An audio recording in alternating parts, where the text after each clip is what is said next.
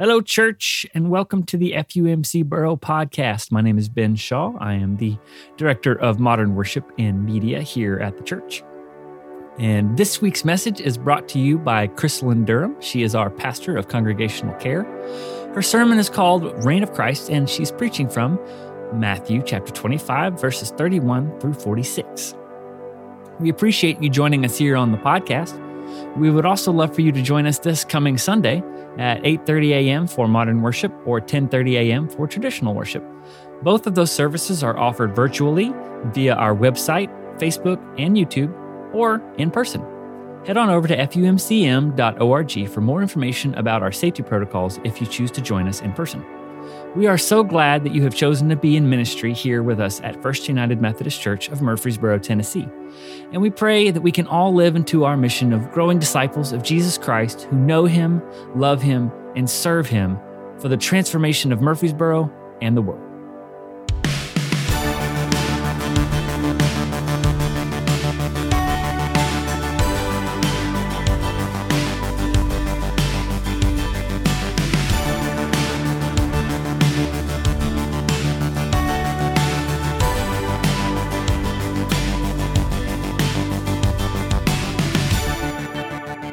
Our scripture this morning comes from Matthew 25, verses 31 through 46. Hear the word of the Lord. When the Son of Man comes in his glory and all the angels with him, then he will sit on the throne of his glory. All the nations will be gathered before him, and he will separate people one from another as a shepherd separates the sheep from the goats.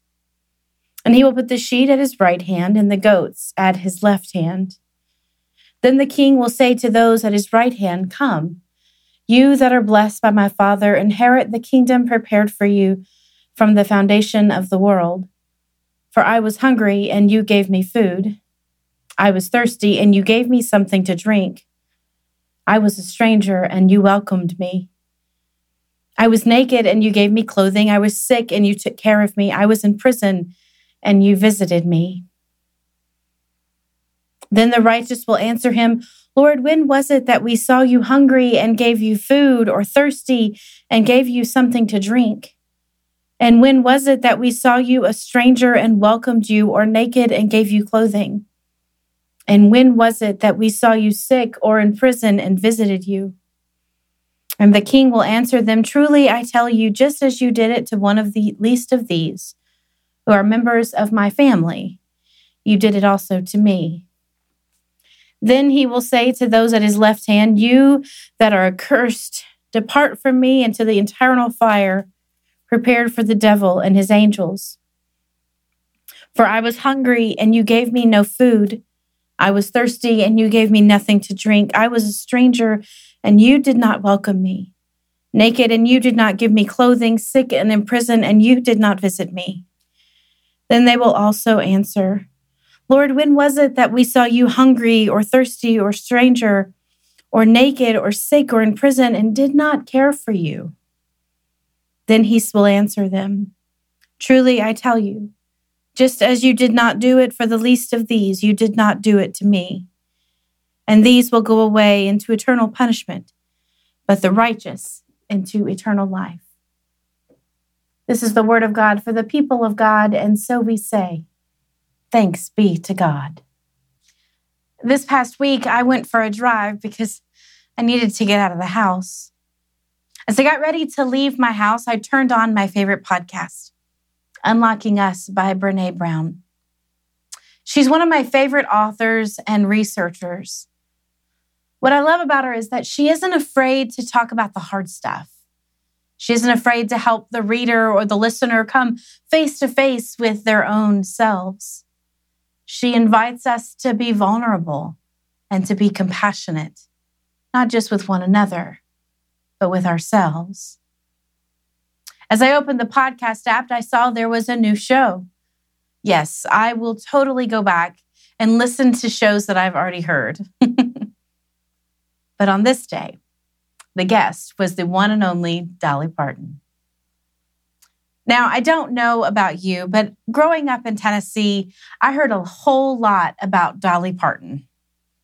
I know a lot of her music. In fact, I bet many of you do as well, and you don't even realize that she wrote it. The other thing I love about Dolly is I love to hear her story. It was a great podcast. And as I listened, I was amazed to hear the words come from Dolly's mouth about Matthew 25, the words that we heard this morning. She spoke on how she wrote a song about the least of these. When I got home, I went to look up that song. I couldn't find it. I couldn't find the name of the song in the podcast. And trust me, I tried. I listened multiple times and could not find what she had said. So for me, that turned out to be a God thing. That was a reminder to me to pay attention to the least of these. But what does the least of these actually mean? We learn from scripture this morning that the least of these consisted of those who were hungry, thirsty, a stranger, needing clothing, sick, or in prison.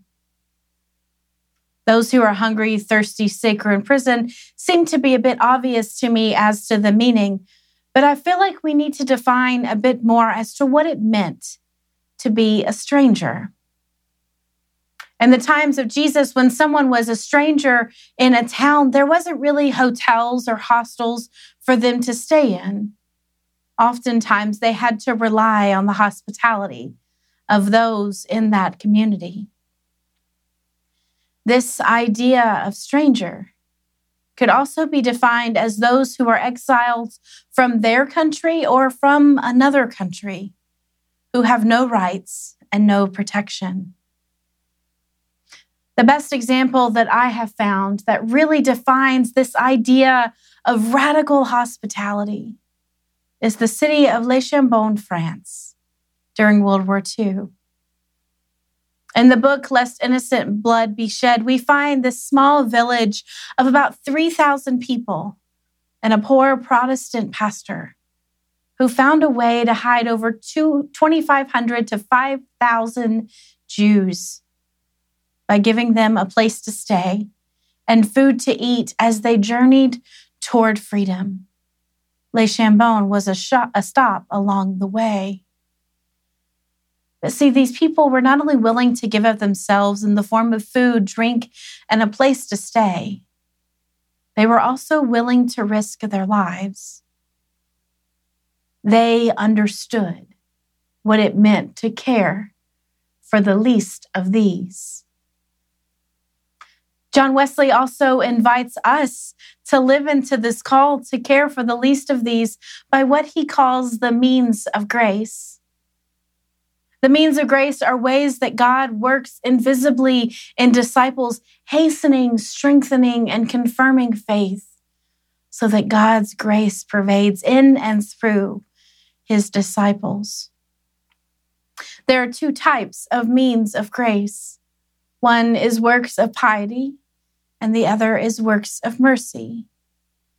It is in the works of mercy that we find the invitation that Jesus gives us today doing good works, visiting the sick, visiting those in prison, feeding the hungry, and giving generously to the needs of others, seeking justice, ending oppression and discrimination, for instance, Wesley challenged Methodists to end slavery and addressing the needs of the poor.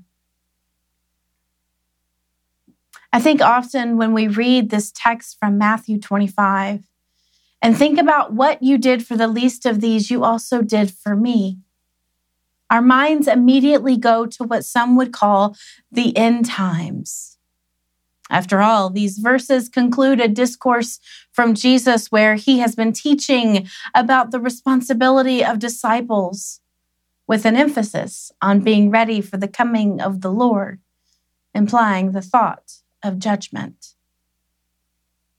But I happen to believe that Jesus isn't actually just giving us these words to tell us how it will be when Jesus returns. I believe he's trying to help us. He's helping us understand what it means to be uncomfortable, to be challenged, to turn the world upside down by living into this radical hospitality. And ultimately, living into the gospel that he taught us by the way that he lived. You may not realize this, but today is a holy day in the church. Yes, it's the Sunday before Thanksgiving where we offer words of thanks, which we should probably do every day. it is also the end of the church year for us, where next week, when we come to gather, Advent will begin us in a new year. But this holy day is called Reign of Christ Sunday or Christ the King Sunday. It is on this day that we take a moment to think about what it means to call Christ King and how his kingship changed the world then and continues to change the world today. When we think about a king, we all have a specific thought in mind strong, wise, powerful, in biblical times, kings were seen as gods or as fierce creatures, as powerful and destructive people bent on conquest and domination. I think in some ways, this was the kind of king that the Jews really wanted and expected. They wanted someone to come and take over. They wanted a king who would bring power to them again. They wanted a king who would possess the skills to not only take over, but to run a country.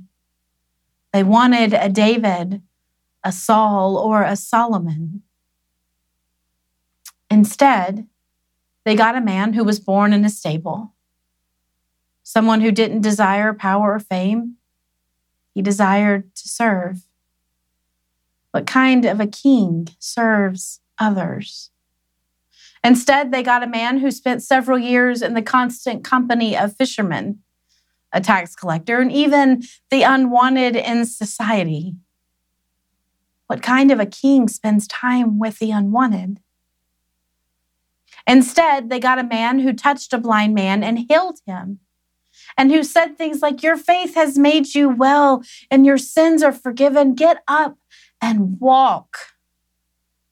What kind of a king has that kind of power? Instead, they got a man who was betrayed by a dear friend, denied by someone who he trusted in, was doubted by someone he loved, and in response, offered forgiveness. What kind of king forgives? Instead, they got a man who was tortured, beaten, spat upon, and killed. Now, anyone could say that could happen to a king but a king would have fought back. Instead, they got a man who was laid in a grave and the stone was rolled in place. Now, this has happened to a king multiple times.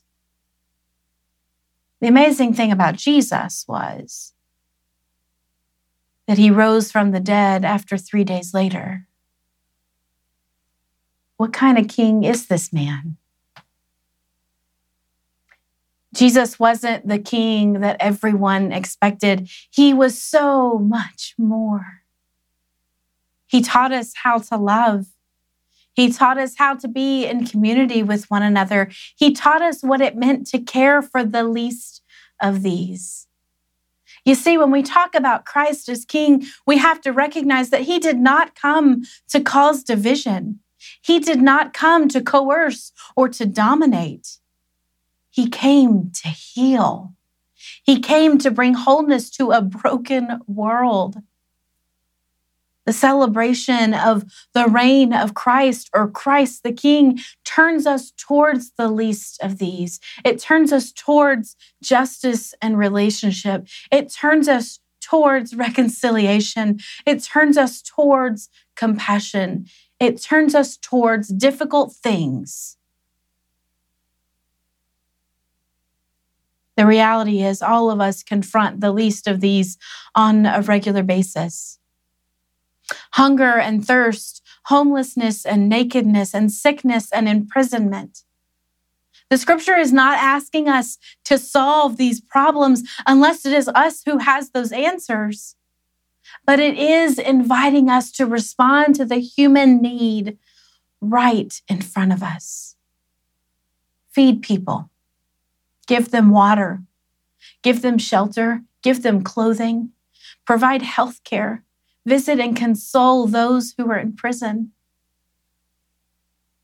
Ultimately, all Christ is asking of us in this moment is to see Christ in each and every person that we encounter. All of them are Christ and are of sacred worth.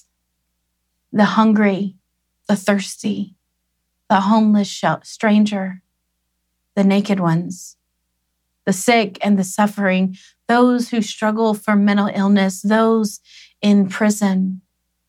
Our call is to respond to their need with active love and simple compassion. Christ's call on our lives as followers has always been a very simple call. Yet it is a call that is still radical to a society that at moments would prefer to not embrace the vulnerable, who at moments would prefer to turn a blind eye, who at moments would prefer to make the vulnerable even more vulnerable. When we get down to it, the difference in the sheep and the goats is that the sheep not only saw the least of these as their neighbor, but they reached out to help.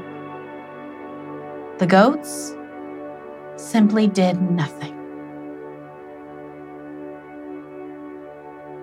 In the name of the Father, and of the Son, and of the Holy Spirit, may the people of God say, Amen.